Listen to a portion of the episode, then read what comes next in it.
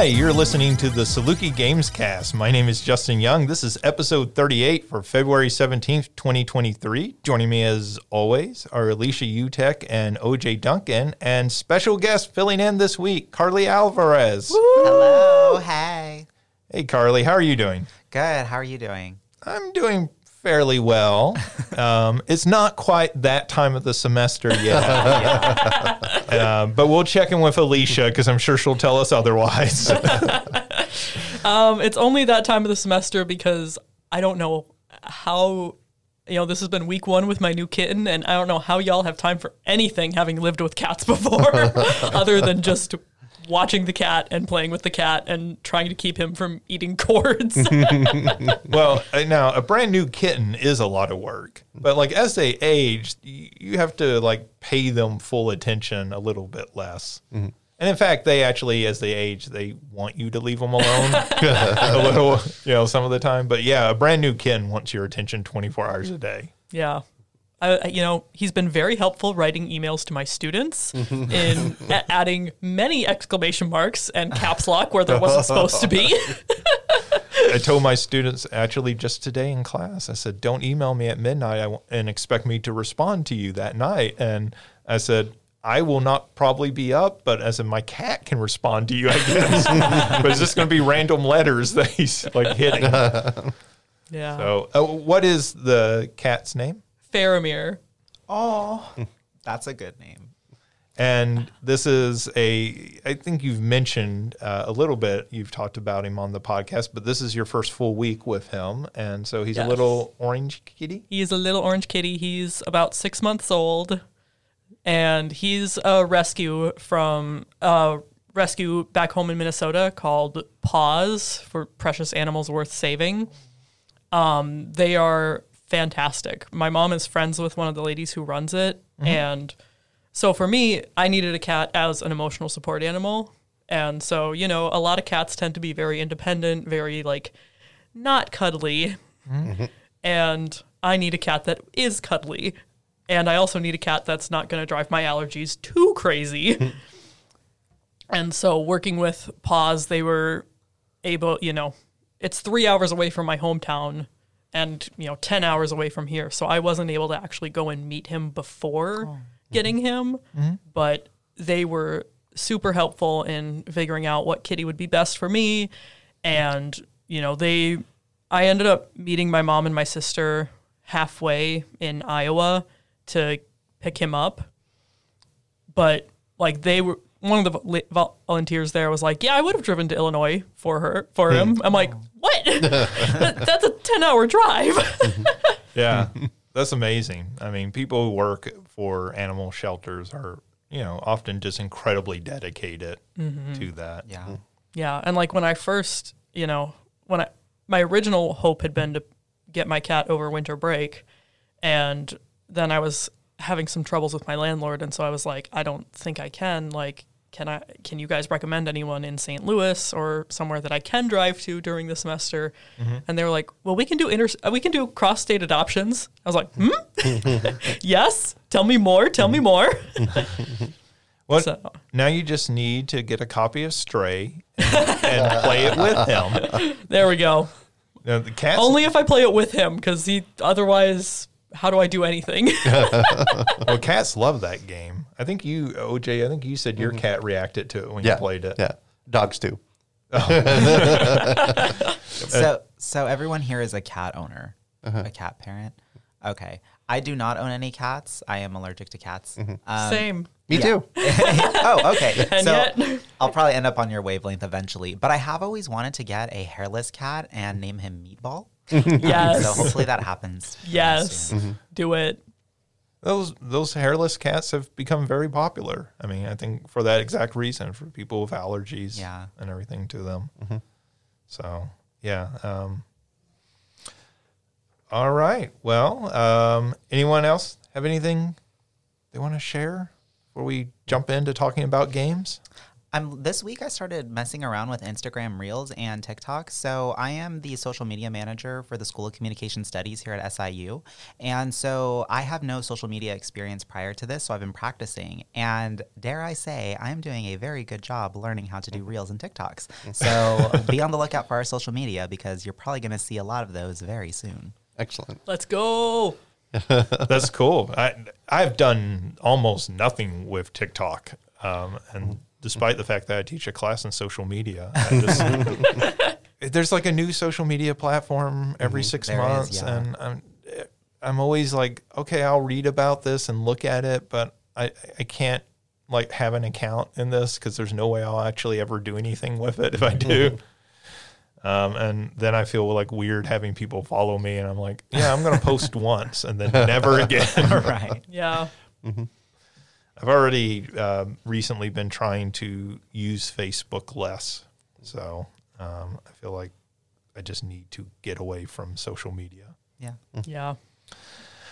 Um, all right, well, let's talk about games. And Alicia, why don't you start us off? What have you been playing? Um, so I guess I haven't been able to play a whole lot of games this week just because dealing with Faramir and getting him adjusted. But I did download the demo for the Kirby Return to Dreamland Deluxe and played a little bit of that.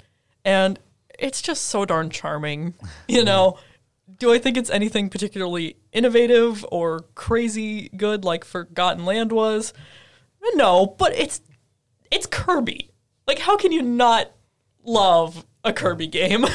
it, it's very much a. So I played it last week. We talked about it briefly. It's very much a classic Kirby style game. Yeah. Like, this is the most Kirby ass Kirby game Yeah. you can imagine. Really. well, you know, the original one, the original version on the Wii is probably, I I would say, among the Kirby fandom, the two games I see the most love for is Kirby 64 and the original Return to Dreamland. Mm-hmm. And so I know that there was a lot of cautious optimism around when they announced this game and being kind of like, okay, well, is it going to be as good as the Wii version? I never played the Wii version because I was broke, but I also never played the Wii version. but you know, it's it's just it's one of those things that really reminds me like gaming is supposed to be fun. Yeah. Mm-hmm. You know, I think I a lot of the gaming content that I consume is like challenge runs and nut Pokemon Nuzlockes and mm-hmm. all this stuff that it's like obviously the person doing it is having fun because if they didn't have fun with it they would just stop. Mm-hmm. But like I look at that it stresses me the heck out. or like you you look at some games and I'm just not very good at them and Sure. so it ends up not being fun. But this is just easy, light, adorable. What more could you want? Well, and I think that was right. Part of the appeal of, of Kirby and the Forgotten Land was that it was a 3D platformer in that sort of classic Mario 64, you know, Crash Bandicoot sort of style. Um, but it was just really accessible and pick up and play and Yeah. like there was a challenge to it and you could make it more challenging and you know um, and some of the challenges that are are in the game Yeah. but and like, it was just really accessible. Anybody could pick up and play. Like you know, if you haven't played a video game in the last fifteen years, you could pick up that game and get into it. Yeah, and like on on you know Sakurai's YouTube channel, he's done videos like talking about the different games that he was the main developer behind, and he talked about you know with the original Kirby game making it so literally anyone could pick it up and play. Like you didn't have to do anything. You could literally float above every single mm-hmm. enemy up to mm-hmm. the boss mm-hmm. just to make it accessible to n- new gamers as well as having ways built in to make it more challenging if you want. And I I just love that they've stayed true to that for Kirby all this time. What do you think of the art style? Because I know that was something that you had a question about last week. You know, it's growing on me. I think it, what's weird to me is like it looks better on the Switch than it does anywhere else. So like when I watched the trailer, you know, I watched it on my computer or I watched it on my phone or whatever, and it really the cel shading looked almost awkward mm-hmm. there. But then playing it on on the Switch, it actually works, I think. I still wish that they used King Dedede's old design rather than his Forgotten Land design, but the cel shading isn't as obnoxious isn't the word. Eye catching, I guess. Hmm. Like when I wa- when I watched the trailers, it really stood out in not the best way, and So maybe distracting. distracting. Yeah, that's a good word.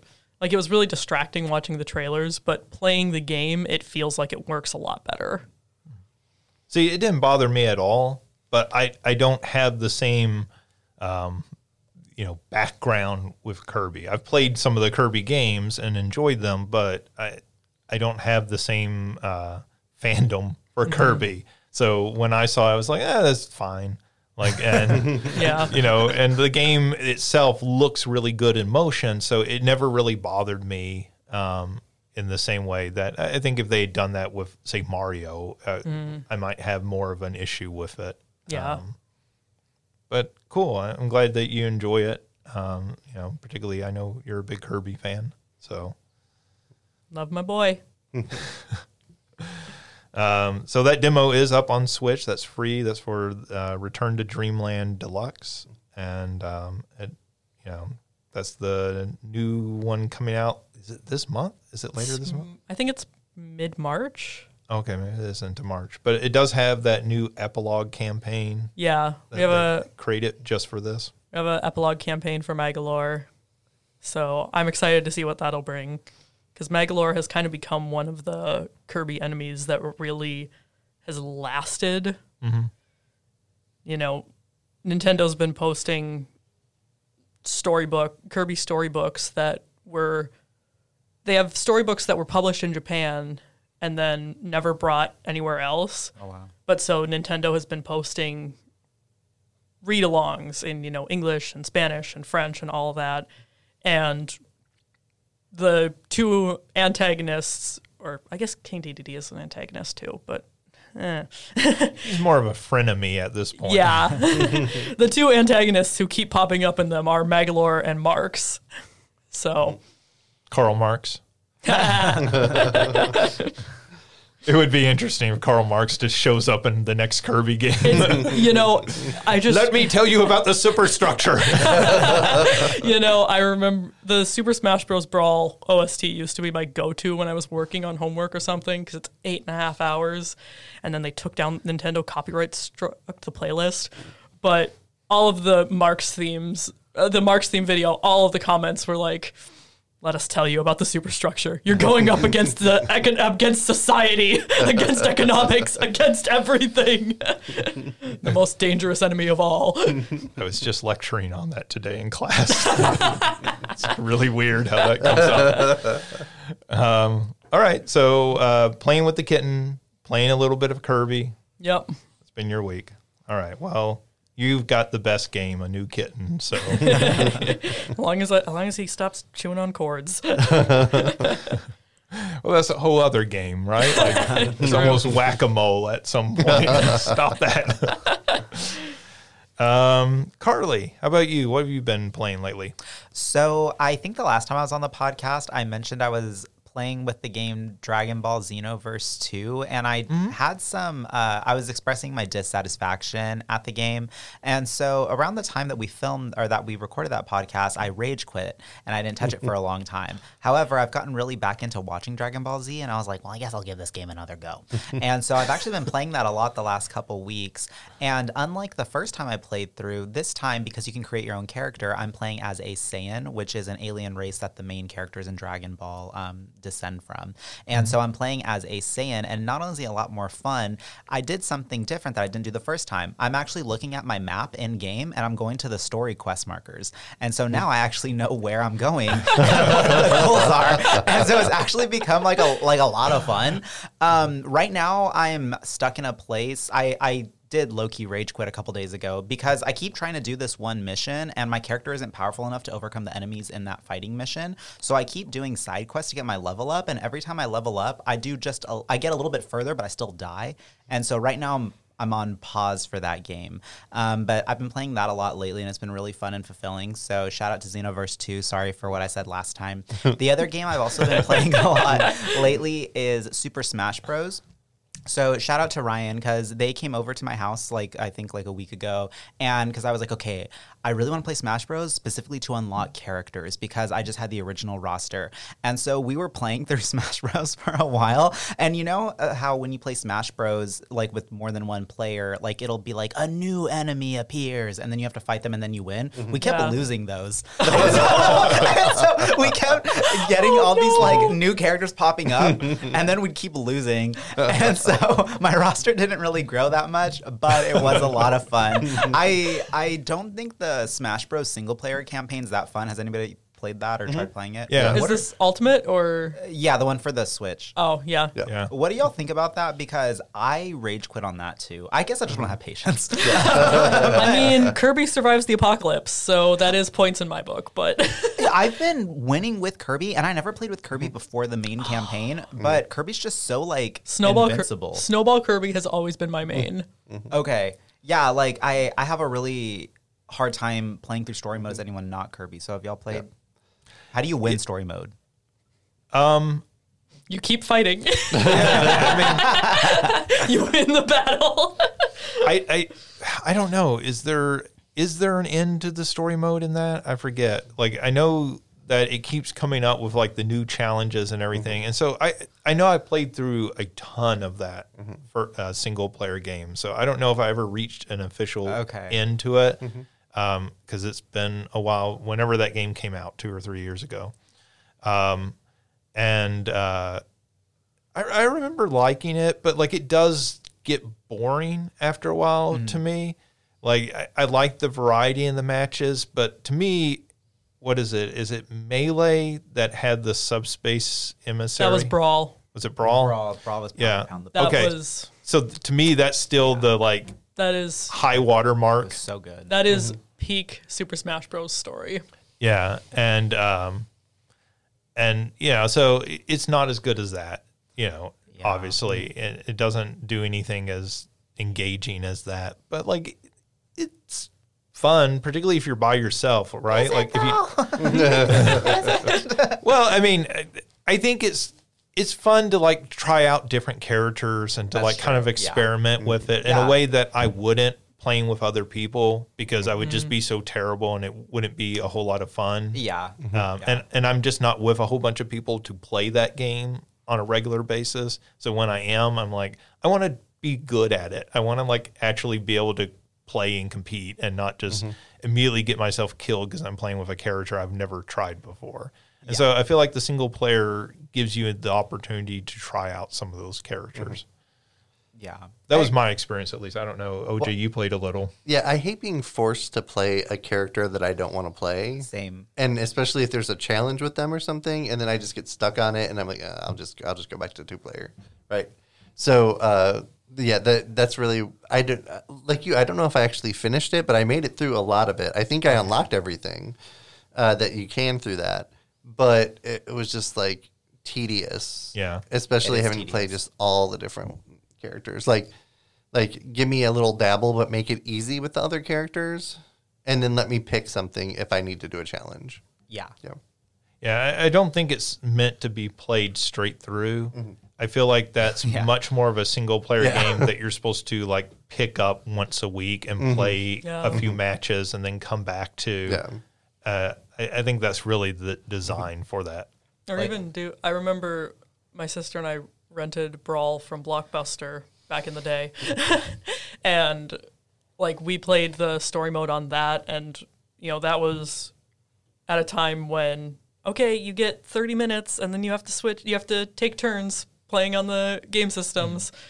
So we just that was how we played through story mode was we switched off every 30 minutes Right. and that I think helped a lot with the tedium. Yeah. Mm-hmm. Yeah, but that's a very different story mode. I'll say, Uh, but this yeah. one's much more This one- tedious than mm-hmm. the subspace emissary mode. Yeah. Yeah. So that's what I've been playing lately, but I, I still maintain Smash Bros is like legit the best game to play if you have friends. I have a lot of fun playing it when I'm not alone. Like it's a really Yeah. good mm-hmm. friend game, and it's also t- it. What I like about it too is that it is fun, but you can be as engaged as you want. You can also just have like side conversations or like as you're playing. So yeah, I Yeah. love Smash Bros. Yeah, I think that's actually the way to play that game. Mm-hmm. Like, I think, not to offend anyone, I think the people who take Super Smash Brothers really seriously as like a competitive game are kind of weird about it. like, I think that's a party game. Yeah. Yes. Yeah. It's Yeah. meant to be played as a party game in the same way that you'd play Mario Party. If you're taking it much more seriously than that, I, I, I think you're missing the fun of the game. I agree. Although it's really interesting because I went on IGN. I guess that there's like a lot of thought into strategy playing as different characters. Like characters have different weights, and Yeah. they, and their weight affects their speed. And then maybe they ha- are better at like A attacks but not B attacks. Um, so I the amount of detail into like designing who like everybody's capabilities is really mind boggling. Because my favorites are um, Ganondorf and Captain Falcon, but they basically have the same move set. But Ganondorf's like way like tankier, mm-hmm. and mm-hmm. so I enjoy playing as him because Captain Falcon moves too fast for me. I have bad mm-hmm. eyesight. Mood. yeah, no, I mean, you know, there are people who play that game professionally. Yeah, I feel like you need to play it with people who are like, like if if you're playing it as a party game, cool. But you need to be playing it with other people who are playing it as a party game. Whereas if you're playing it really seriously, you need to be playing it with people who are playing it Yeah. really seriously. It's the sort of game that one person can screw up the entire the entire night, right? Yeah. So i- i- if you're the one person who wants to play it super seriously Mm-hmm. and everyone else is playing it as a party game, you're going to be miserable. You're the jerk. and you're going to make everyone else miserable. Yeah. In the same way, like there are there's like a Super Smash Brothers club on campus. Oh.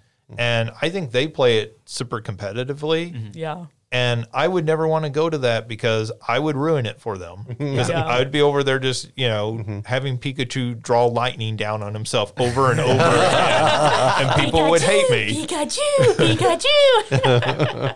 And so, you know, like, yeah, I think it's one of those games that you have to be playing with the right sort of, you know, um, the right sort of group who have the same sort of intentions Yeah. with it. yeah. I mean, there are people who there are people you can get around who takes the Jackbox games super seriously. And a- anytime I'm around people like that, I'm like, okay, calm down. this is a game designed to be played half drunk. Like, please stop taking this game so seriously. Yeah, I think that's just good advice for life. Like, mm-hmm. if there's one person super competitive, you're just gonna you're gonna ruin it for everybody else. Just chill, bro. Just chill. As a competitive person, this makes me sad. Well, it, it just reminds me of like in college, like we we used to play pickup basketball games, mm. and you know you would go out and play basketball and just be kind of having fun, and you'd have that one person that somebody bumped them and they're like that's a foul i get free for the throws like this is a foul like you can't foul me and you're like man it, like we are playing pickup basketball you need to calm down You're being too loud. you need to stop taking this all so seriously. Oh, man. um, all right. Uh, anything else, uh, Carli? Uh, nope, nope. That that was that's all I've been playing lately. But I my goal is the next time I'm on the podcast to expand my gaming repertoire because I always circle back to the same Switch games. I mean, have you have you heard everything for me is Pokemon, Kirby? That's true. Yeah, I do want to try the Kirby games. Maybe I'll have opinions on that next time. Mm-hmm. Ha- have you heard the good news about Sonic? No. Our, our hedgehog and savior. Alicia can tell you all about it. oh my gosh. now you're getting into some 06 level of cringe. Um, OJ, what have you been playing? Right. So speaking of not expanding a repertoire, uh, so I I essentially finished Vampire Survivors. I've unlocked everything and I've gotten all the secrets. Even the new stuff they just put in this last week? Did they put it on the mobile version this week? Um, yeah, I think it is in the mobile well, version. Okay, well I need to open it up then. Lies. okay, so but yeah, uh, so I finished all the original, I should say, um, things, and I was getting to a point uh, where any level that I go through, uh, as towards the end of it, it was like lagging my phone because there was just so much happening on the screens. Yeah. So, uh, but yeah, I I felt good finally getting all the secrets, even though I, I had to look a couple of them up and I had to cheat through a couple of them. Um, just because, well, one of them you can't do on the phone. Um, so it was uh, uh, because like it, for some reason the coffins don't show up again on the phone, or if they do, it's super super rare. So finding one for the second time, um, you can't. You're talking about like the the secrets, the Yeah. things actually like that are hidden characters and that Yeah. sort of stuff. Yeah. Yeah. Yeah, That stuff is, yeah. You do have to look up a lot of that stuff. Yeah. Um, but uh, otherwise, I, I had fun. And then, so if there's new stuff, I, I guess I'll find that out tonight. um, and then, uh, so I've been playing through Final Fantasy 14 um, some more. And uh, so I'm leveling characters. And as I was going through, I was never at like the end content before. So through all of the expansions, I kind of skipped a lot of the end content raids and dungeons.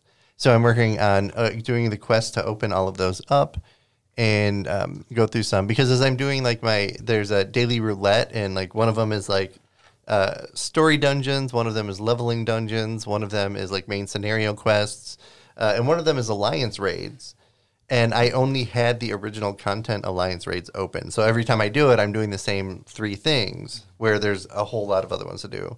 Um, and then there's alliance raids are like there's three parties of 15. Um, and then oh wait, no, not 15. But there's three three large parties that come together. And then there's normal raids, which is like just two groups of people that are coming together to do it. And I only have one set of those unlocked too. Um, so I'm always fighting Alexander over and over again. Uh, so now I'm trying to open those up so I can have a little bit more uh, flavor in my roulettes, I guess, uh, and have more stuff open for different level categories. Um, and so I leveled uh, Summoner, which is my the main one that I wanted to do. Then I did Gunbreaker, Black Mage, Reaper, Dancer, and I'm currently working on Red Mage, which is really interesting. Are are these character classes or reindeer? A little of both. A little of both, I think. I do have a reindeer mount though. Oh, okay. That uh, so for the Christmas I was event. wondering if you had that. yeah, the, Justin the, said that. the the Christmas. Event, so I wasn't wrong. Yeah, no. Uh, the Christmas event, you get a reindeer mount, and then it has a little action that you do, and he does like a a little, uh, kind of like fireworks, but it has presents and um, like other Christmassy type stuff. It's really it's really neat. So I just ran it. I also have a flying pig. It's called a porxie. Um, and so it's a it's like a, a pig and it flies with its uh, ears, right? And the so in the game the porxies, um, or at least the ones that you deal with a lot, they suck out people's dreams. And the the the main character porxie that was in the storyline um, was sucking out nightmares of people, and then you would fight the nightmares and save people from these nightmares and stuff like that. Um, so I have a flying pig, I have a reindeer, um, I have a mechanical hand, which is pretty awesome. Think think of like the hands in Zelda that would come through the wall and just grab you. Oh yeah. Um, so there's a Nightmare magi- inducing. Yeah, there's a Magitech version of those. Where's, where's a Porxie to help with that? right, exactly. um, and so it's kind of funny because the hand just grabs you and is like pulling you around, and you're just like hanging there limp as it pulls you around on the mount. Um, there's some really awesome mounts in there. Um, my partner it does like end game content and has some really, really, really awesome mounts. Like one is like a really big fire dragon. It's a really long fire dragon. Um, he has the car from a Final Fantasy four, or uh, 15, um, which plays the music from it. Um, some really, really fantastic mounts. Um, and I so I uh, the the way that the story is set up is when they did 1.0, which was just a horrible, horrible game. Oh my gosh, yeah, that was You're talking about pre Realm Reborn. Yes. Yeah. Um, so the, what the storyline led up to is that um, essentially the Empire was working to bring down a big red moon called Dalamud, which was housing Bahamut, which uh, a former like the Allagans, which were like a really high like forward technology civilization that kind of died out. Um, they captured the Bahamut primal in this moon and then they were um, essentially torturing a bunch of dragons in the moon because in the game the way that you bring the primals out like which are mo- mostly what we think of as summons um, is that some race of creatures has to be have a really like big emotional attachment and they need the primal and then a bunch of they need a bunch of crystals and then they make the primal out of like their their faith right? And so there a bunch of dragons are being tortured in this moon for like thousands of years so that their faith would sustain Bahamut and then Bahamut would like create energy for this moon who's being captured there right? So the the end end content of or the end of 1.0 was this moon them bringing it down like meteor and then uh, Bahamut coming out. And the very last scene before they close the servers down on 1.0 was the main like protect or one of your main protagonists, uh, Archon Louisoix. Everybody's fighting in the Carteneau Flats, and then you see this big giant moon coming down, and you see Bahamut come out, and they try they're trying to summon the twelve, which is one of the like. It, it's it, it's actually a primal, but it's one that like the people of the like the main characters that you play kind of uh, believes in, right? And so they're summoning the 12 to try and encapsulate Bahamut again, and he breaks out of it. And then Archon Louisoix ends up uh, creating like this big like barrier for everybody and teleports everyone out. And then he's trying to stop it, and you can tell he's just about to die. And Bahamut comes to destroy him, and then that's where 1.0 ended. When a, Re- in a Realm Reborn, you're dealing with the world after this big tragedy where the moon exploded and it changed everything. Um, and Bahamut and Louisoix are dead, as far as you know. Well, Bahamut's missing, but people don't know what's happening. But the end end game of that, before the first ex- big expansion came out, was you find out that Bahamut was being reconstructed by the moon, the pieces of the moon that were under the ground. Um, and then you find out that Louisoix was actually being reconstructed too. And then as a summoner, you some you the you have two big summons that you pull out. One is Demi Bahamut and the other is Demi Phoenix. And so I finally fought and beat them. Well, I've been summoning them for a long time, but I finally fought and beat them. and and so now I know where that comes from. Because the other summons that you can do is like Garuda, which is wind, um, Sh- Ifrit, which is fire, and Titan, which is earth, right? Um, and so like I you had to fight those in the storyline, but Bahamut and Phoenix were in this like extra raid stuff.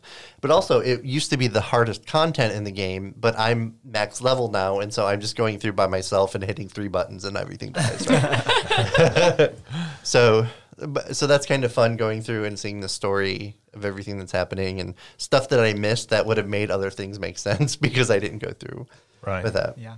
Um, I, w- I will say you talking about this, it, it, it just like spirals. Like it starts Yeah. it starts off and you're like, uh huh, okay, so there's a dragon on the moon, Yeah. and, and then but the dragon goes back in time, and Right. but Uh, Final Fantasy, convoluted storytelling all the way. well, that was my reaction because I was sitting there listening, going, "This is the goofiest." No, this is the most Final Fantasy story possible. like this is every Final Fantasy starts off like fairly grounded and normal, and then by the end, like Yeah. you know, you're trying to you're trying to kill and dethrone God. Right. That's the story. yep, yep. Uh, or or emotions like Princess Peach is the the end boss, right? right. So yeah, that's that's just what most of what I've been playing. I've I've been I had a lot of other stuff, so I haven't been able to play much new. Uh, I did though want to bring up again the the Bayonetta um, thing that was a Nintendo Direct because I watched the video. Yeah, this is the Bayonetta Origins Yeah. Yeah. game. Um, and I am very uncomfortable with it because she has uh, she's still she's 12 years old Yeah. and she has thigh high socks and a very very very short dress. Like if she if she kicks, you're going to see things you probably shouldn't be seeing from a 12 year old. That's gross. Right. Well, I'm sure they're not going to actually show it in the game. But uh, But you know there'll she's be fan art. Yeah. Yeah. Well, Uh, I mean, yeah. I yeah, mean, that's I hate that. I hate that that's Right. a fact, but you Right. know that it is. Yeah. and so I DeviantArt exists for a reason. yeah. that reason is not good, but it exists. it's a reason.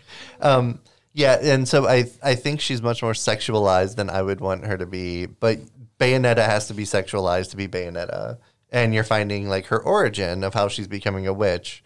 And another thing that I don't like watching it is that the the, the purpose of it is she can hold things down while this other demon kills it, right? So like her power is being taken away from her actually being able to do damage. All she can do is like be a support and hold something there while this demon beats it up. right. Um, Cheshire. Yeah, Cheshire. So learning, like, it, it's supposed to be her learning to be a witch, but from just from this preview, it looks like she's not doing much except for holding them. She's not learning how to fight or attack or anything like that. And when I'm playing Bayonetta, I want to see a big hair boot kick something and just destroy it, right? Or a big hair fist just to come and knock someone. And I, I don't want to just see her, oh, look, I'm holding people while I'm wearing my thigh high socks and this short skirt, right? Um, Creepy. yeah. So I'm uh, I'll probably play it just because it's a Bayonetta game, but uh, I'm I am uncomfortable with how sexualized they made her at 12. Yeah, yeah and I, I- I think that's always the complication with something like that, right? Like if you strip all the sexualization out of Bayonetta, is Bayonetta still the same character? Because that's such an instrumental part to that Right. character, the look and design of the character, Yeah. right? And her owning that sexuality too. Yeah. Yeah. Yeah. And uh, yeah. Yeah, uh, like I, I don't know, like, and I don't know how you do a, a prequel game to that, mm-hmm. right? Like, do you do you depict her mm-hmm. sort of coming to terms with her sexuality? Is, Right. is that part of the game? Mm-hmm. Uh, because that shouldn't be part of this game, Right. From the way that they're showing it, right? Right. I mean, everyone's always, you know, has a conceptualization and is working with their sexuality throughout their entire life. But a video game about a 12 year old and uh, falling into like a Lolita stereotype Yeah. is not what It we can, need. it can go it can, it can get ugly really yeah. fast. yeah. Um, and like, so maybe if it's, if it's 18 Bayonetta, I can see it be like having a lot more relation to Bayonetta as a Yeah. game. But, but 12 year old Bayonetta, I'm, I'm just not comfortable with. Yeah, I've never played a Bayonetta game. Like most of what I know about it is from you talking about it. Yeah. But watch watching that, I was definitely like, this doesn't. This feels like it was made as an original thing, and then they were like Bayonetta. I agree with that. Yeah. Yeah, and I think as far as like a prequel, it, it kind of makes me think of uh, the Tomb Raider reboot that they did a few years back, um, where that game is about how Lara Croft becomes Lara Croft, right? And so she is very much not this like hardened, tough mm-hmm. character at the beginning, and a lot of people kind of criticize that game, and they're like, you know, oh, she's she's upset about killing somebody and she's like you know scared and mm-hmm. like you're and i was like but they're trying to humanize her at the beginning and then mm-hmm. by the end of that game isn't you know what mm-hmm. is that game 15 years old now? I, I don't want to spoil it but like there is that moment in that game where you become the tomb raider. Yeah. Mm-hmm. and you're like okay so like this has all been very well planned out mm-hmm. to get us to this final moment and now you are the character you were playing in all those old games. Um, and I, I thought they handled that very well in that game. There, there's problems with that game but like overall i thought they handled that very well. Um, there there just aren't the same hints that they are handling it well with bayonetta Yeah. from at least the trailers that we've seen so far Right. yeah, that'll be interesting to see. All right. Uh, anything else? Um, that's it for me. Okay. Um, I also did not play a whole lot new. I did. I did so I did go back and play some new Vampire Survivors because they did, they did put a little bit new into that game, um, including a what is it? Is it called like Backcountry or something stage in there, which gets really weird and trippy. Um, so that game's still cool, and it's still cool that they're putting out, you know, basically free updates even after they put out DLC for it. Um, I did play some more uh, Metroid Prime Remastered, and I, I kind of just wanted to talk about like this is a really, really good remaster of Metroid Prime. And Metroid Prime, I think I talked about it in regards to um, GoldenEye 007 because I played that very recently as well, and that GoldenEye doesn't hold up super well, but this game does hold up super well, and I think it's a really good example of how to do a remaster and why a remaster matters. Like if you go back, this game sort of predates um, the standardization of first person controls on game consoles. So it's about the same time as Halo. It predates the Call of Duty 4 and that sort of standardization of first person controls in video games. Um, and to go back at it and try to play that game on GameCube now, I think the game probably still holds up super well, but I think it would be extremely challenging. And I think this shows why uh, video games getting remastered and people going back and approaching them from a new perspective, from a more modern perspective, and saying, okay, how would people play this game today? How would they want to interact with this game today? Um, just shows the need for this industry, right? Like, we don't need you to change a new hope, George Lucas. um, but right, like because that's a, that's a passive activity, and we engage with Star Wars the same way today as we did 40 years ago. The only difference is we might be watching it on a mobile phone versus you know in a theater. But with video games, we don't interact with them the same, and we don't come in with the same expectations for video games. And so there almost has to be those sort of changes, those updates, that sort of evolution of classic games so that people can understand and play these games today. So, you know, I tried to, um, I was uh, watching somebody play some uh, Pitfall 2, and Pitfall 2 is sort of the the prototype for Metroidvanias. So Metroid and you know lots of other games basically are borrowing this sort of open environment much more than the original uh, Pitfall is. But like when you go back and you look at that game now, there's no map in that game, and there's no like clear oh I can do this and fall this distance and not get hurt and everything. That game would be extremely challenging for hmm. somebody who was born in the last 20 years to go back and play that game mm-hmm. now. Mm-hmm. Right.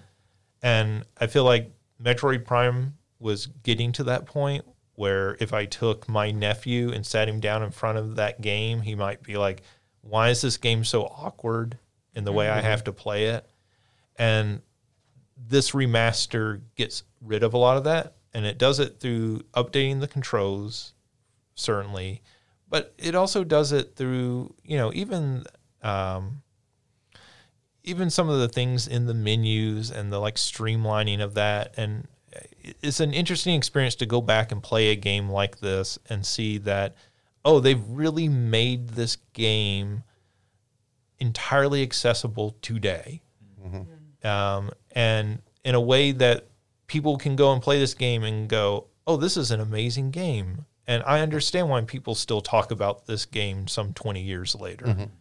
And uh, so I thought that was neat. And also, I just think it's an amazing game still.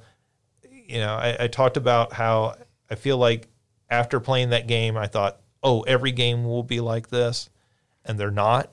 Mm-hmm. And going back and playing it, you go, oh no, like most people didn't learn the lesson of this game, which is mm-hmm. to create this atmosphere and, you know, the kind of joy of a Metroid game was always, even dating back to the original NES Metroid, was you are alone in this strange world and you feel extremely vulnerable mm-hmm. uh, starting out, and you gain power ups and new abilities, and by the end, you feel like a, a total badass Yeah. Yeah. right? Which is cool when you find out that Samus is a woman, mm-hmm. right? And certainly you don't know that in the original. This one, you know pretty early on Samus is a woman, mm-hmm. but like in that original game, you don't know that. And so it is the, you know, sort of pyre fantasy that lots of video games give you. Um, but in you know in this one they really did an amazing job of taking that and translating it into a 3D world. So the original Metroid, Super Metroid, did that very well in 2D. They took that gameplay style and format and said, okay, how do we translate this into 3D? How do we still make you feel like you're alone in this world that feels mostly abandoned other than enemies? But, you know, there's no like towns or villages that you're visiting or anything of that nature. Um, and it feels a little creepy at times and you feel vulnerable uh, very early on and they do that really well with the first time there's a flash and you see samus's reflection in your helmet and all that um, it's just like an amazing achievement and playing through it I, I just think about nintendo did that so well yeah you know when you think about they took Mario and translated that into Mario 64, which to this day maybe is the one that holds up the least, but like it's still this amazing mm-hmm. you know platformer game, and every plat 3D platformer still copies from that to mm-hmm. this day. Yeah, and then they did it with Zelda, and basically every adventure game is still copying Zelda mm-hmm. to this day, and then they did it with Metroid. And you know and their first time out translating metroid to a 3d game they just knock it out of the park with this game that's still in my mind one of the best video games ever made. And people still haven't been able to copy it you know like i know we've talked about this before with uh, 3d platformers most people still can't make a 3d platformer as good as nintendo mm-hmm. yeah right you know, even when they make something like Kirby and the Forgotten Land, you play that game and you go, this is so much better than all the knockoffs that are trying to do this. and I don't even think Kirby and the Forgotten Land is as good as the Mario games, mm-hmm. but it's still like heads above pretty much every other 3D mm-hmm. platformer. And so I just come away replaying this game going, God, this is a great game. And like, they were so much ahead of the game and still are with things like this. And, um, you know, it's the sort of game that when you play it, you. I remember playing it the first time and just I was like giddy excited playing it. Like this is an amazing experience. You know, the first time you saw like your favorite movie, how excited it made you. That was my feeling playing this game the first time, and uh, the fact that it can still engender that sort of response, you know, decades later and many many games later uh, is a real testament to the quality of uh, of Metroid Prime. And so, yeah, that's my uh, rant about why Metroid Prime is a great video game. I want to play that game now, though. Yeah, if, if you haven't played Metroid Prime, uh, this is obviously the way to play it, and I think it's a game that very much with this remaster holds up in 2023. Like I think it's still if this game came out today, brand new, at the end of the year, this would be on everybody's top 10 list. Mm-hmm. Uh, it's just that, you know, that need of a game. Um, all right, that does it for what we've been playing. So let's move on to news. And um, let's start off with Echoes of Mana is ending service on May 15th. Um, this was a live service. Uh, game built around the Mana franchise and everything. Um, I don't know that. Did anyone actually play this? No. I had no idea it existed until OJ sent us the article about it shutting down. yeah, I think I think we're the problem. That's why this game is shutting down. None of us actually played it. Mm-hmm. Um, I liked the Mana games, but I never. I knew this existed, but I didn't download it and play it. Yeah. Well, and I think that's the problem with a lot of these live service games. And so I, I kind of threw in this other story alongside that. Uh, MultiVersus. This is the Warner Brothers uh, uh, Super Smash Brothers like with all the Warner Brothers characters, including LeBron James, my favorite Warner Brothers character. um, it has seen a 99% drop um, in its peak players since launch. So its peak player was, I think, believe back in March of last year, right after it, it launched, and it has seen a 99% decline since then. Um, and of course, we talked about this game last summer after this game had come out, mm-hmm. and you know, it, I played it. I think Ryan played a little bit of mm-hmm. it, um, and it's a pretty is a pretty good game and people seemed really into it, and there was a lot of talk about it, and that has seems to have just evaporated. Who are the other characters in this game? The Well, Velma could call the cops on people. Yeah. Wait, really? Yeah. yeah, that got changed. The essay. yeah. So it changed would, to the mystery machine. um, yeah. So uh, she would call the cops, and the police would come and grab someone, and throw them in the cop car and beat them up, and then drive off a cliff. And it would like the big thing that was showing is like they would have LeBron James, and then you know Vel- this white woman's calling the Yeah. cops on the black man. He gets beat up, thrown in a cop car, and drove, driven off a cliff. Yeah. So then they changed it to the mystery machine. Which wasn't necessarily better, Yeah. but she called them and then they they beat him up and threw him in a van. And, now it's a and group of drove him off. teenagers and their dog beating up. Yeah, yeah. Um, but it, it has um, so it has Has like the, the- Looney Tunes characters. It has some of the Hanna Barbera characters Oh, like. Scooby Doo. It has the DC superheroes. Yeah, it has like Superman and Batman, Wonder Woman. Has Kevin Conroy voicing Batman. Oh, Yeah, nice. it has um, it has some of the Game of Thrones characters. So it's Yeah. basically anything that Warner Brothers owns. So any Didn't they also their have like Steven Universe? And yeah What yeah. system is this on? It was on Steam. Well, it's on was on PC. it's on consoles as well. I don't think it's on Switch, maybe, but it's on PlayStation, Xbox. Oh, I can play this on Steam though. Having Game of Thrones characters fighting like Batman. Oh Yeah. my god, that's so cool. Arya Stark just kicking Batman's ass. Yeah. yeah. So like, and that was the cool of it, and, and it's you know it doesn't play exactly the same as Super Smash Bros, but it's very much in that style Yeah. of Super Smash Brothers, um, and it's a good game. But you know, I, I just kind of mm-hmm. lost interest and I went on to new games. But like, I think it's kind of the problem with a lot of these live service games, and we've talked the past couple of weeks about multiple live service games shutting shutting down. It is extremely difficult to keep one of these games going. Yeah. yeah. And if something like MultiVersus, which has every major property that you can imagine, you know, mm-hmm. DC Comics and Scooby Doo and, uh, you know, LeBron James. Yeah. yeah, I mean, the most You got- famous athlete in the world, potentially. Um, if that can't make it, right? Like that's we understand why a game like Rumbleverse, the the wrestling themed uh, battle royale, like you know, they announced what was it a week or two ago that they were shutting that down. Well, you kind of understand why that game can't make it if MultiVersus is suffering a ninety nine percent drop Yeah. in its players because it's even more accessible and it has characters that everyone knows, Yeah. not wholly original material, right? Wow. Um, so that MultiVersus is not announcing it's shutting down or anything. I, I think they did announce that there's uh, delaying the next season of content, but apparently even that's been kind of underwhelming uh, for people. Um, but yeah, it's it's not a good time to be a live service game unless your name is Fortnite.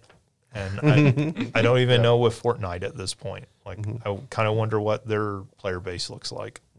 Yeah, I feel like I used to hear about Fortnite in the media all the time and mm-hmm. hear people talk about it. I don't think I've heard people really mention Fortnite casually like in a really long time. Mm-hmm. I feel like the the most I hear of Fortnite is people like bringing it up ironically. Yeah. Like I don't hear of anyone actually playing it. like it's almost like a meme. I'm playing that fork knife. exactly. the oh poor waitresses who are hearing that. oh man. Um, yeah, like, and I don't know. So we talk a lot about the biggest games in the world are games that none of us play or ever talk about. Mm-hmm. So it's it's Minecraft, it's Roblox, mm-hmm. right? Like, I, I feel pl- like I still hear people, you know, I, I still know people who play Minecraft and who play mm-hmm. Roblox. Yeah, like even though I Minecraft. don't, I see a lot of mm-hmm. people playing it on Twitch and on YouTube and mm-hmm. all that. I don't ever see anyone playing Fortnite. But see, I don't know if Fortnite is is like that because Yeah. like I I never hear anybody talk about Roblox. Minecraft, yes, um, but Roblox is, as far as I know, bigger than Minecraft, and you know it was at least at one point the biggest game out there, and I'm just not traveling in those circles. Right, because I think it's a lot of eight-year-old kids, and other than my nieces and nephews, like I'm not around eight-year-old kids an awful lot. So I don't know. I don't know if Fortnite is like that. You know, I feel like I wouldn't know until I get a statistic like this that they've lost 99% of Yeah. their fan base. Yeah. Or if Lil Nas X is involved, because Lil Nas X did a, a um, concert on Roblox.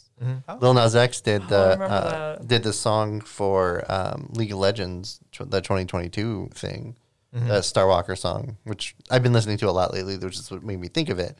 Um, and so follow Lil Nas X to see if something is gonna fail or not. Because as far as I know, he hasn't done anything with Fortnite. He may have. Didn't he do a concert? You know what? Actually, I think he did.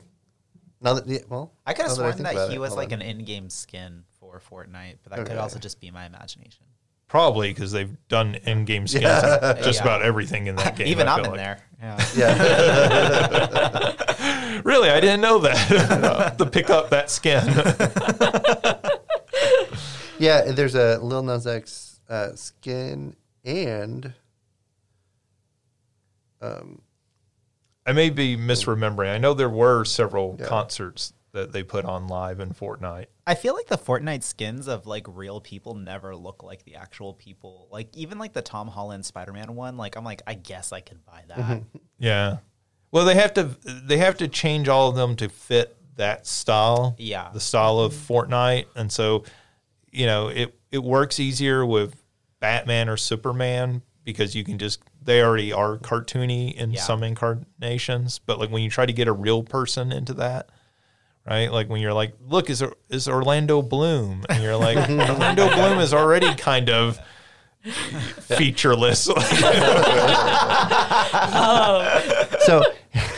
so I I just looked it up uh, from my cursory examination. It looks like Lil Nas X did uh, Roblox, Travis Scott did Fortnite, and Lil Nas X did much better on Roblox than Travis Scott did on Fortnite.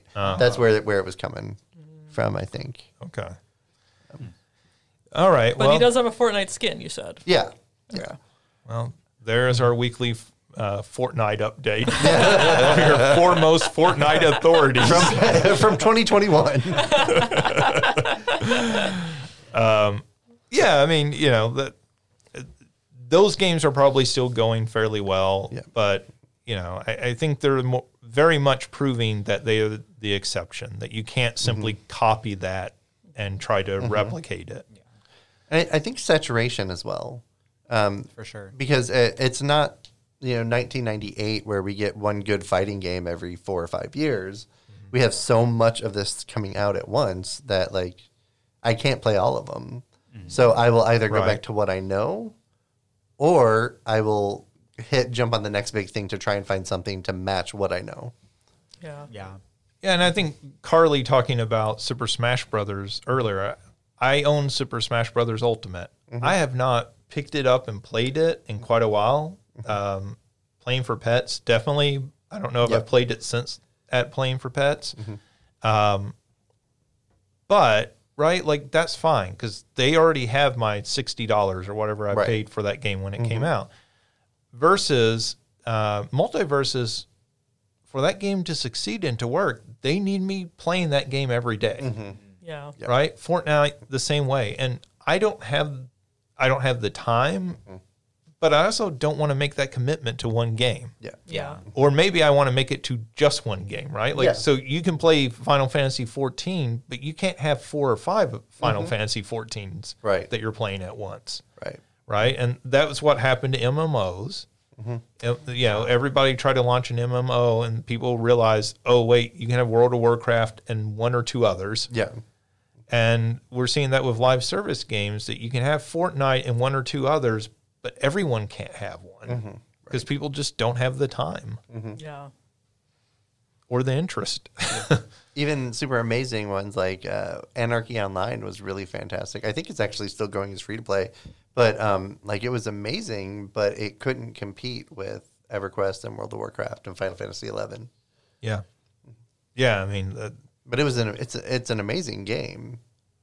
Oh, sure. I mean, Mm-hmm. I, I think some of these live service games, right? I, th- I think Multiversus is a cool game. Mm-hmm. Um, I think Rumbleverse is a cool game. I didn't play Echoes of Mana, but it looked neat from what I saw of it. But now I'll never know. Um, let's see. Speaking of Final Fantasy, uh, there is a story going around that Final Fantasy Tactics Remaster is probably on the way. This comes from one of the developers who apparently just kind of casually dropped it and said, "Yeah, that's probably going to happen." Yeah. Um, so that's kind of neat. They've put out Final Fantasy Tactics, uh, re-released it times before, but it is at a point where they probably need to do a more thorough remaster of that game.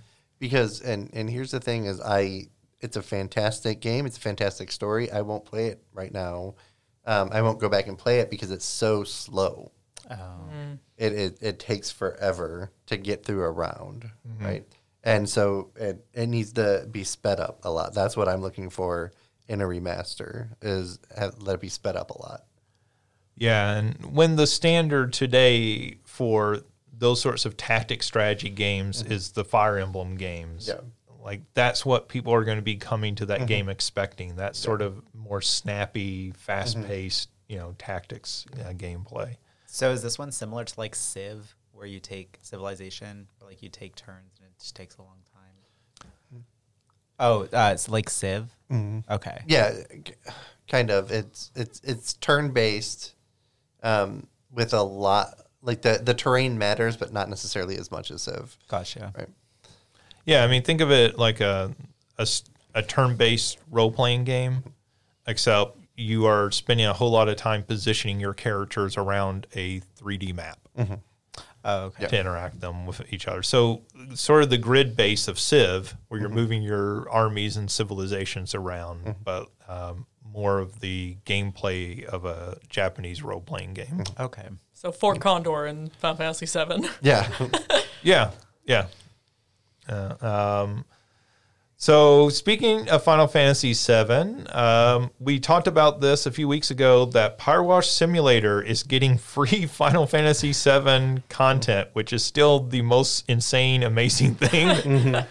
Um, and that's coming out March second. But they did show off for the first time some uh, more images of it. So I guess before they had shown and they'd shown like Cloud's motorcycle would be in it. This time they've actually shown additional locations and content as part of this.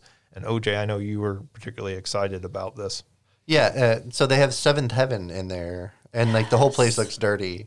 So I'm very ex- like I'm really really really excited. I was I was like, you know what? I'll probably get Power Wash Simulator at some point if it goes on sale. Now I'm going to buy this for this content. It's free Right? DLC, but I'm buying the whole thing because of it. Because like this is just gonna be this is amazing.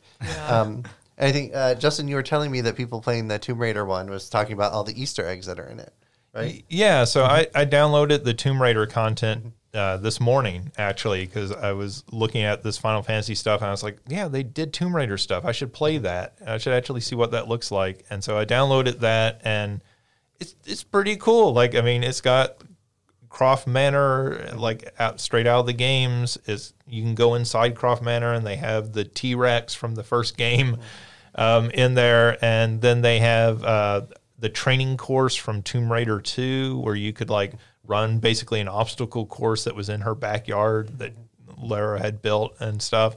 And but then there's like other little Easter eggs that are included in their little lines of dialogue and stuff.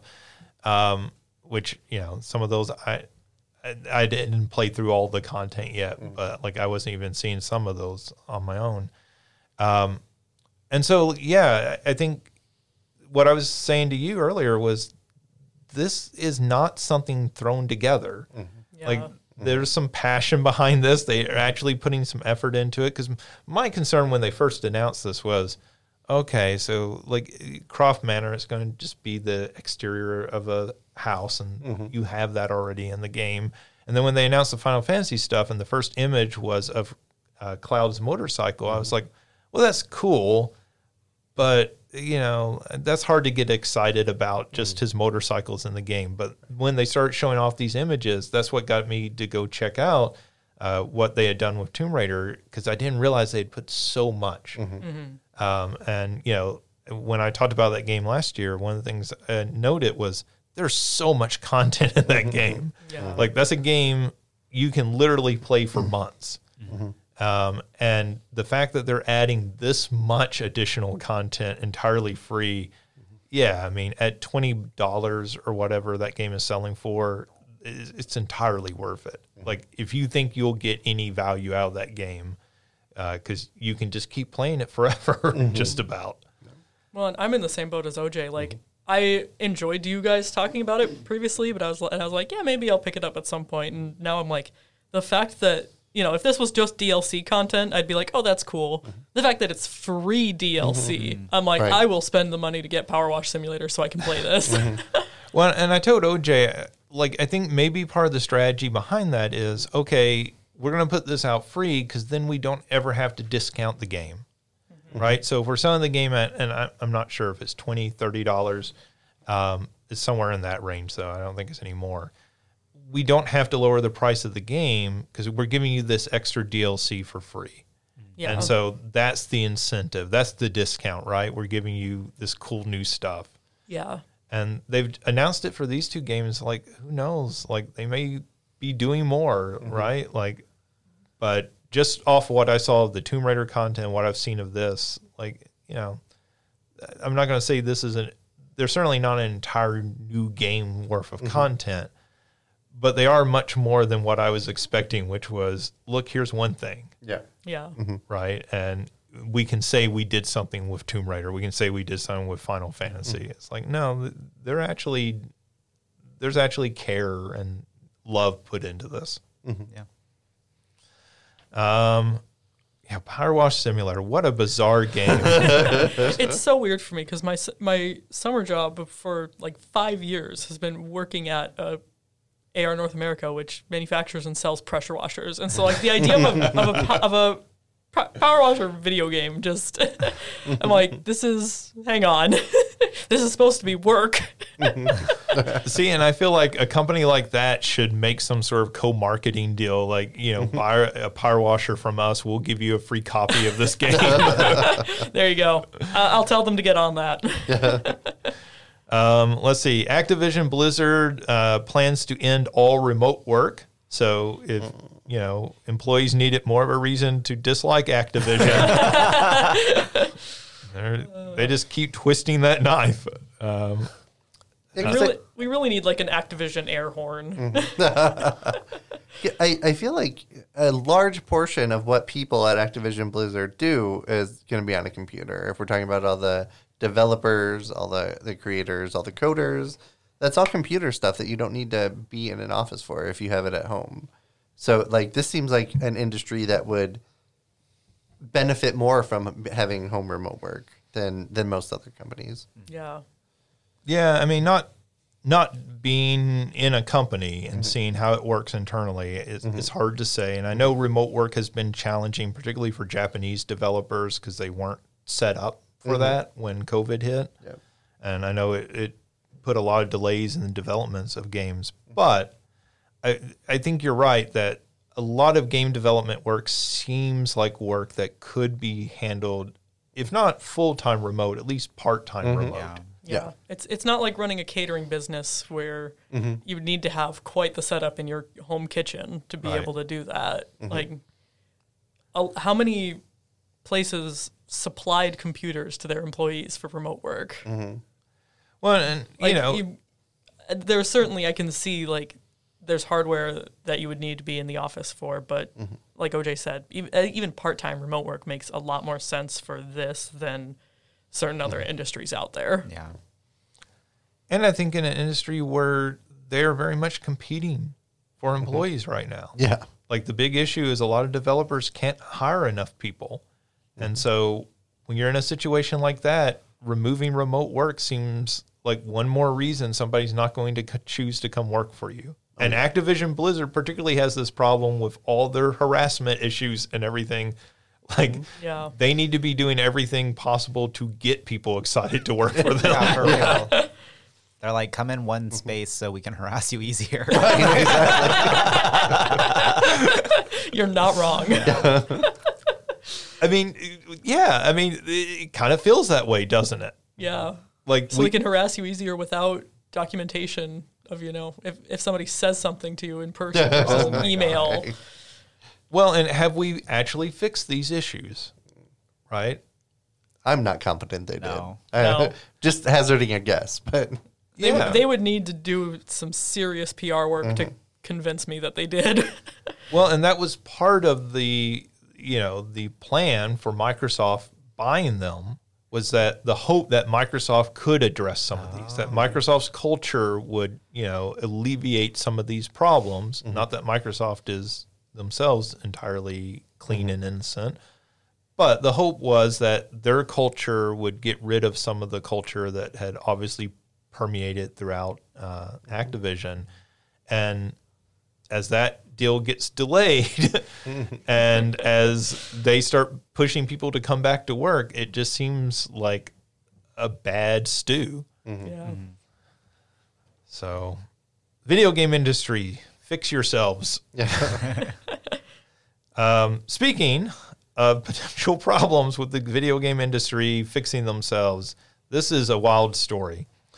Saudi Arabia has increased their investment in Nintendo for the second time in a month to 7.087%.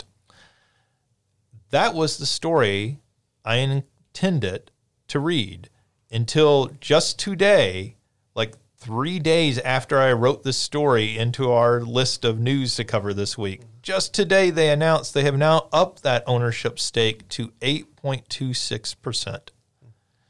So now Saudi Arabia is the second big is the biggest outside holder of Nintendo. Hmm. Wow. That, that's just bizarre to me.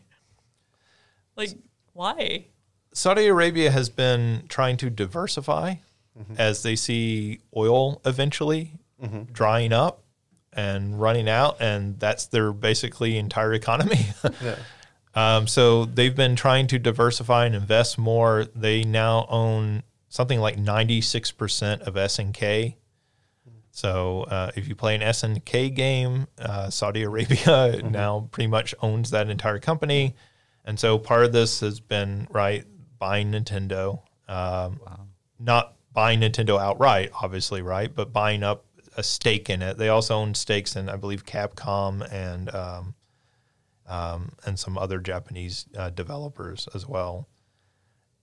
Part of why this is an issue, and part of why this has been a story, is right. We've certainly talked on this podcast about the controversy around Hogwarts Legacy and J.K. Rowling's association with that game.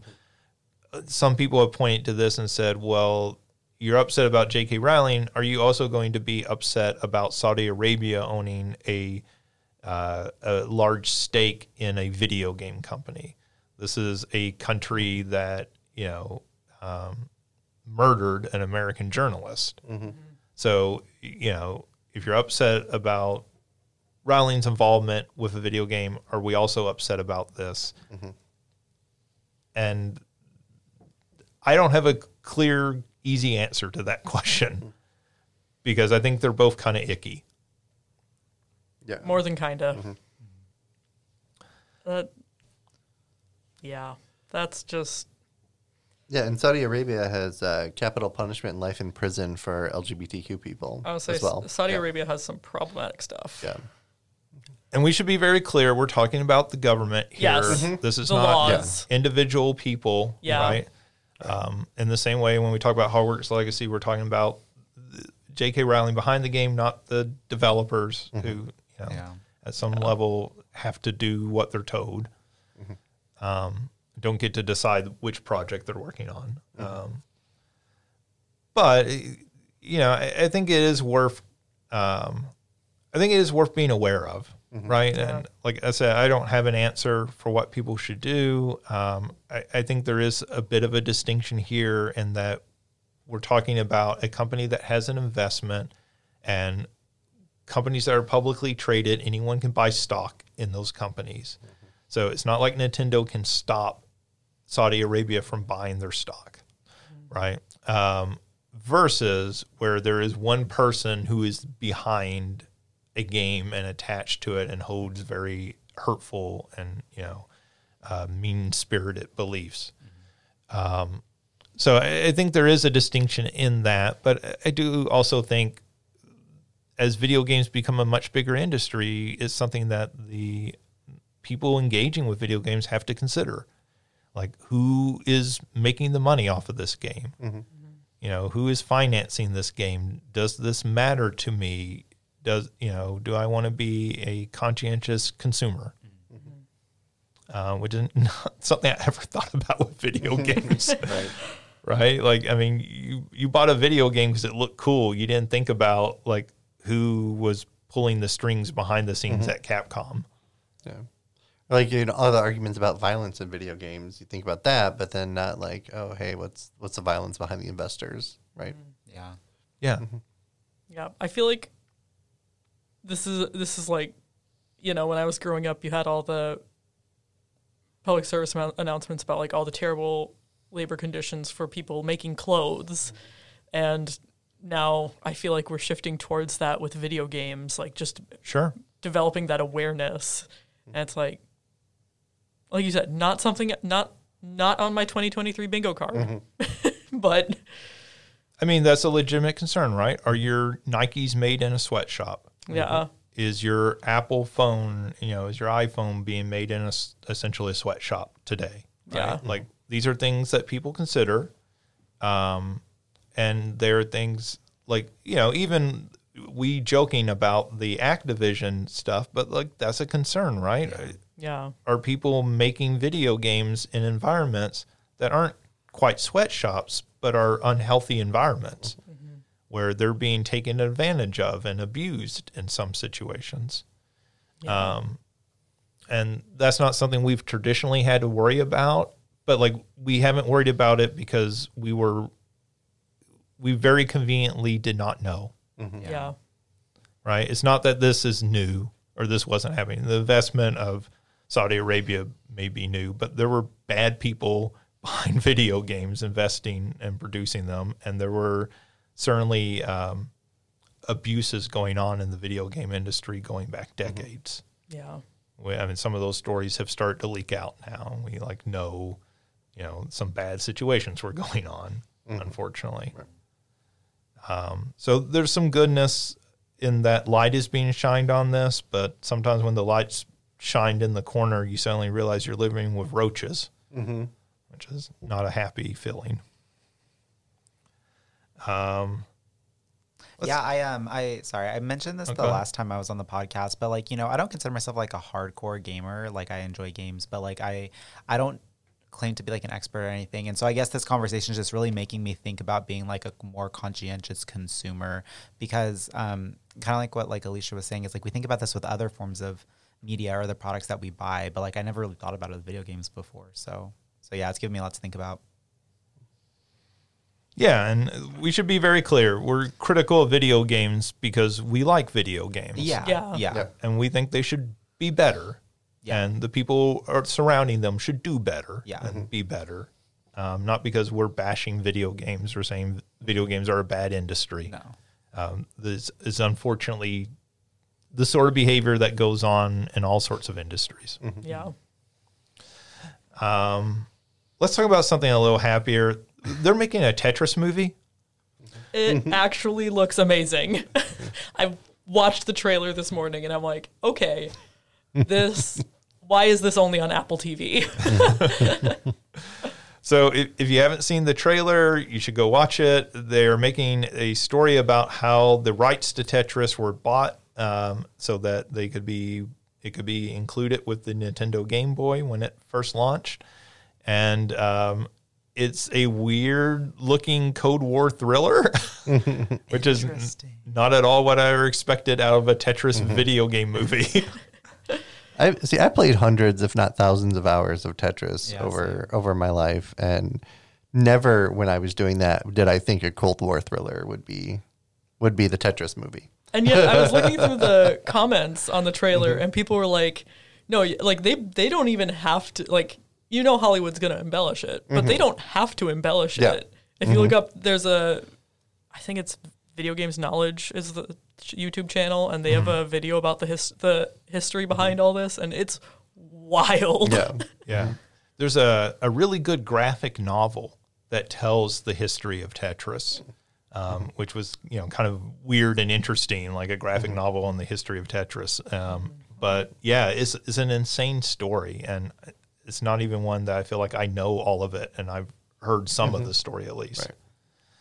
Uh, so yeah, like it looks cool. It looks exciting. And like had you told me ten years ago they're going to make a Tetris movie and you're going to be really excited to watch it, I would have been like, what? Right. If you had told me last month you're going to be angry that the Tetris movie is only on Apple TV and you can't watch it, I would have been like, no way. Maybe we need to have a screening when that comes out. We can all watch it. Yes. Um, It seems like everything is falling into place for them.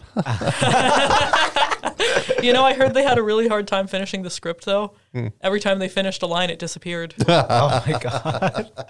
lots of writer's block. I too enjoy Tetris.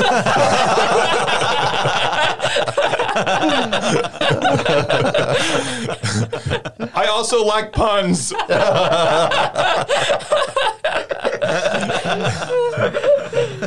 Oh my um, gosh, that was beautiful. I feel like also like we talk about Tetris the one week Ryan's not here. I know because they're always like, "That's what I've been playing," and Yeah. yeah, they told me that too. They they do play a lot of Tetris. Yeah. Uh, shout So out to Ryan. we, we do this whenever somebody's not here. That's when we talk about the thing they're really into. yeah, So uh, we should probably save this next story until next week when Alicia may not be here. why would I not be here next week, Justin? I don't know. Your your Controller cat, update emergency. yeah, your cat's holding you hostage. um, Sega says Sonic Frontier sales quote greatly exceeded expectations. Um, yeah, I mean, I, this is always, of course, kind of difficult to know. Like, what were their expectations? Uh, Square Enix was an infamous for having insane expectations. That was part of their dissatisfaction with the Tomb Raider games. They expected each of those games to sell like 30 million copies, which no one ever thought would happen. um, but you know, Sega, this is obviously still their big franchise. Um, you know, this is their go-to franchise that, as we've talked about on here before, like continues to sell. You know, despite everything. well, you know, I've talked about this before, but the people who, the people at Sega who run everything with Sonic are very in touch with fans, and Right. so, you know, I I'm wondering when they say it greatly exceeded expectations. I'm like, okay, is that your expectations from when the first stuff was released and it looked stiff and everyone was like, this is mm-hmm. going to be awful? Mm-hmm. Or like, were your expectations shifted when the marketing got turned mm-hmm. around and it started looking as good as it actually is? Right. Because greatly, you know, it. From the initial reactions, if they looked and based their expectations off of those initial reactions, then yeah, absolutely, this is greatly exceeding that because those initial reactions, everyone was like, "Oh God, it's going to be Sonic 06 again." yeah. And maybe their expectations are still at Sonic 06. And so anything oh, Sonic, gonna well, be a Sonic big 06, they had huge expectations because they rushed that out for the 15th anniversary. That's mm-hmm. part of why the game is so glitchy. Right. But I mean, now their expectations are like, oh, we we know all of the things that surrounded Sonic 06. So our expectation is we'll sell two. Like, I mean, those games, even the bad Sonic games, have sold mm-hmm. very well for them, is my Yeah. understanding. Mm-hmm. Um, Yeah. That this is a sort of evergreen franchise You at a know- level that I think people don't often appreciate. I know I don't appreciate because I feel like, mm-hmm. oh, we're still churning out more of the 3D Sonic clones. And then somebody's like, no, this. They sell like 10 million each. And I'm like, oh, that's insane. um, so, and I think definitely with this, they probably did have pretty high expectations because this is something that they went back to the drawing board, right? This was mm-hmm. a new Sonic game that obviously they they could have just churned out another Sonic Forces, mm-hmm. and they didn't do that, right? They put some real money and time into this. Mm-hmm. Yeah. And they also like very clearly had a marketing plan because they refused to delay this game. When people were saying, "Hey, this game looks bad," they said, "Yeah, we're not delaying it. Yeah. We're not doing this, right? Like we have a plan." So I don't think that plan obviously was to sell as many copies as they are, uh, according to their statements. But Well, it's just really great to see. You know, we we've seen this multiple times with with Sonic fans. Like when say when they listen to fans and you know are able to turn things around like that, I think Sonic fans are really passionate about showing their appreciation for that. Mm-hmm. You know, it's like when they first said they were delaying the Sonic movie to redesign Sonic because of the negative reaction. Mm-hmm. Everyone was like, "Okay, it doesn't matter how bad this movie is. Go see it in theaters because even if the movie is terrible, we need to show them that we appreciate that they did that." Mm-hmm. Right. And so I think again with this, like when they turned the marketing around and people started seeing like, okay, you know, we had these problems with the initial marketing releases where it looked really stiff and all that, and now it feels like they're actually listening to mm-hmm. us and tur- and making it a more fluid game and all that. So we're gonna show up and. You know, how do you show your appreciation for a company? You buy their thing. Mm-hmm. Right. you give them your money. Yeah. So I mean, this is good because this game turned out better than expectations Yeah. by you know obviously Alicia by your comments, but also other comments we've heard from people and you know my, my comments were very much in, in line with everybody else. well, I mean, Amelia, when she was on, right, Yeah. very much talked it up as well. Um, so, yeah, this is good. This is good news to hear that it is meeting with, you know, maybe they'll put even more time and more money into the sequel. no, I know they've talked about, you know, one of the things that fans have gotten kind of meh on is the boost mechanic. Mm-hmm. You know, especially like Sonic Forces, all you really do is hit boost the entire time. Right. And so with this one, they still have the boost mechanic there, but incorporated much better to where it's not just constant. That's how you get through everything. And they've said like they want to start phasing that out because they know fans don't enjoy it anymore. Yeah. Like it was a great gimmick for one game and then it's just taken over. So Yeah, and I think that's the one complaint I've heard about this game um, is those 3D behind the back sections are the least interesting part of it for a lot of people because well, what they're really interested in is all the new stuff. yeah. Um, so yeah, I think they do need to do some work there. Um, we're just about out of time though, so let's get to our big question. And we just passed Valentine's Day this past Tuesday. Um, so, which video game character to you is the most romantic character? And OJ, who is the apple of your eye in the video game world? Okay, Or who do you think would romance you the best? so th- this is romantic slash kind of on the the creepy side, but um, Setzer because of course I'm going to pick Final Fantasy VI, right?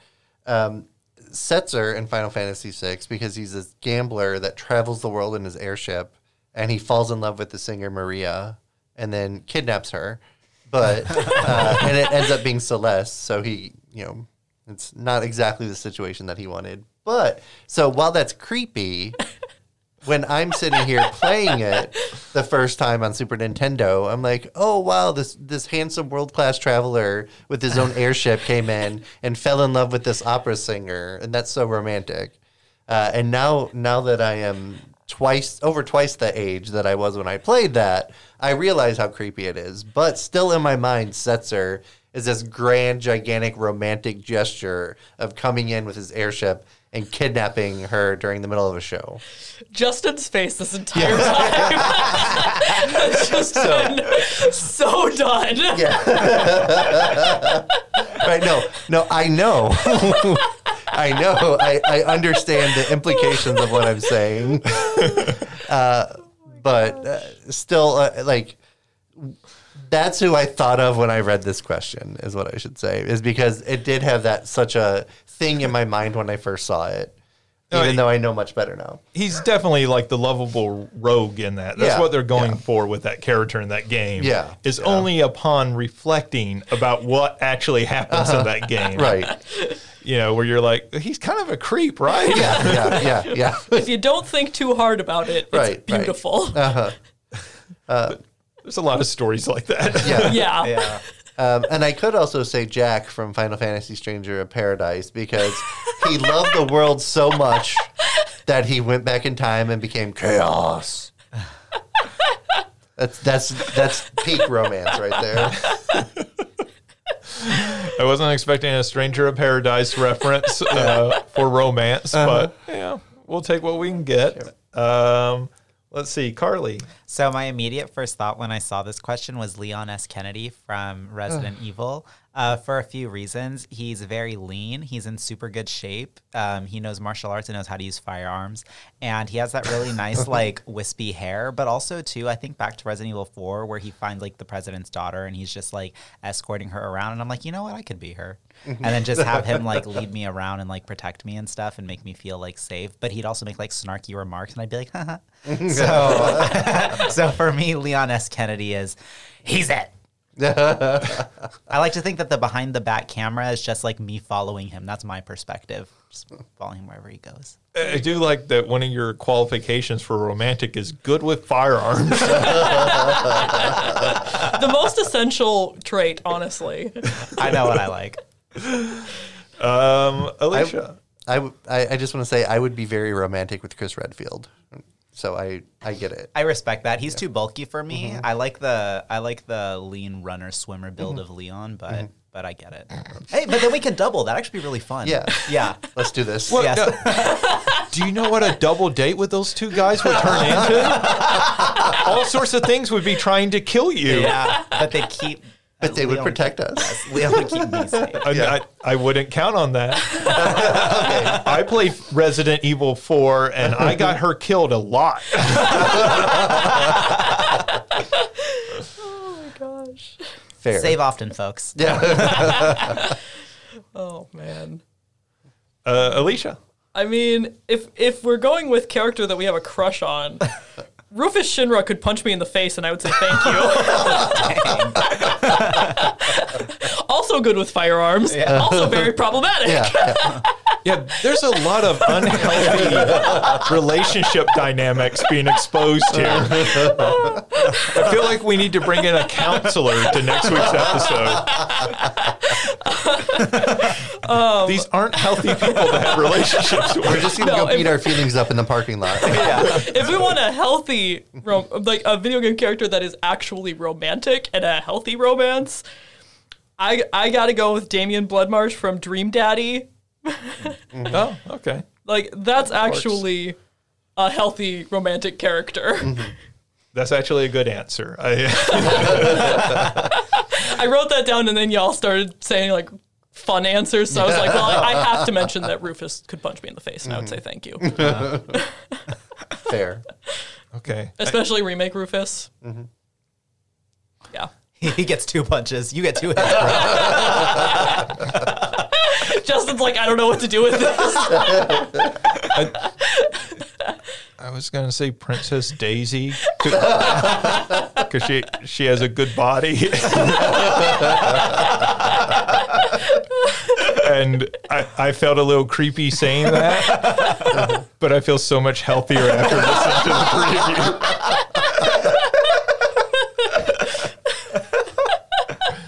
no, it, it's become sort of like a meme that um, in um, was it Super Mario Strikers when Daisy's in that? They gave her like this big rump and everything, and it's kind of like funny, and so like you know she's like the more fun princess over uh, over um, Peach, and so yeah, I mean I don't know, I, I've never I don't know that I've ever had a crush on a video game character. Um, you know, I don't know. I would have to think about it. But like, if I'm thinking of like, who would I want to go on a Valentine's date with? It would it would probably be Daisy. Would be my easy answer. She was gonna be my answer because I was thinking about like for female characters as well, and I was gonna say her, but I haven't spent as much time getting to know her as I have with Leon, and that's what it came down to. Well, I think part of it is too. I've had the uh, original Super Mario Land on my mind recently because they added the Game Boy games to Switch, um, and so I was thinking about, it, and that's where she's introduced, and so I was, I guess she's just kind of been on the mind. Uh, as much as video game like characters are on my mind, and I feel like they're they're on your minds a lot more. and and again, like we may have to call in a therapist for our next episode. These are not healthy relationships. They're not meant to be healthy. I'll say, to be fair, we acknowledged that they're not. Yeah. If, if your video game protagonist is abusing you, please seek help. But I so I talk I can't remember what what number wise which one it is, but the Resident Evil with uh, Chris Red- Redfield's bice or triceps that were on display the whole time. That's five, I think. Five, yeah. I, I, that- okay, that's what I thought. I, it's it's Chris Redfield's bicep or tricep is that the number for me. But um, I talked about it so much that some people that I worked with went out and bought me a Chris Redfield doll, uh, and so it was Like a little figure or like a plush doll? a little figure. Oh, okay. uh, type. Um, Oh my god! they like that's went out of their way to buy it for me just because I talked about him so much. so. He's so big. I'd like it if they made an action figure line where like it was different Resident Evil characters and they all had a piece of Chris Redfield for a build a figure and the build a figure was Chris Redfield. Collect them all and you get a giant Chris Redfield. You're running into like some that sort of stuff exists, like the the uh, the body pillows, Uh-huh. the- like out Japan and everything. They have those of every video game character. Yeah. So if you really want it, I'm sure I'm sure there's a Chris Redfield one. Um, all right, that does it for this week's uh, episode. Next week we'll be back with uh, lots of lots of deep uh, introspection. and maybe with a guest star who is also a therapist. um, you know, really asking ourselves some tough questions about relationships and what we're looking for. Um, but no, that, that feels really fitting given Valentine's Day. So that worked out quite well. Uh, I want to thank uh, OJ and Alicia as always, and certainly Carli for uh, filling in this week for Ryan. Thank you, Carli. Yeah, thank you for having me. Um, and thank you to everyone listening. You can check out more at salukigames.com. And we'll be back next week with another episode.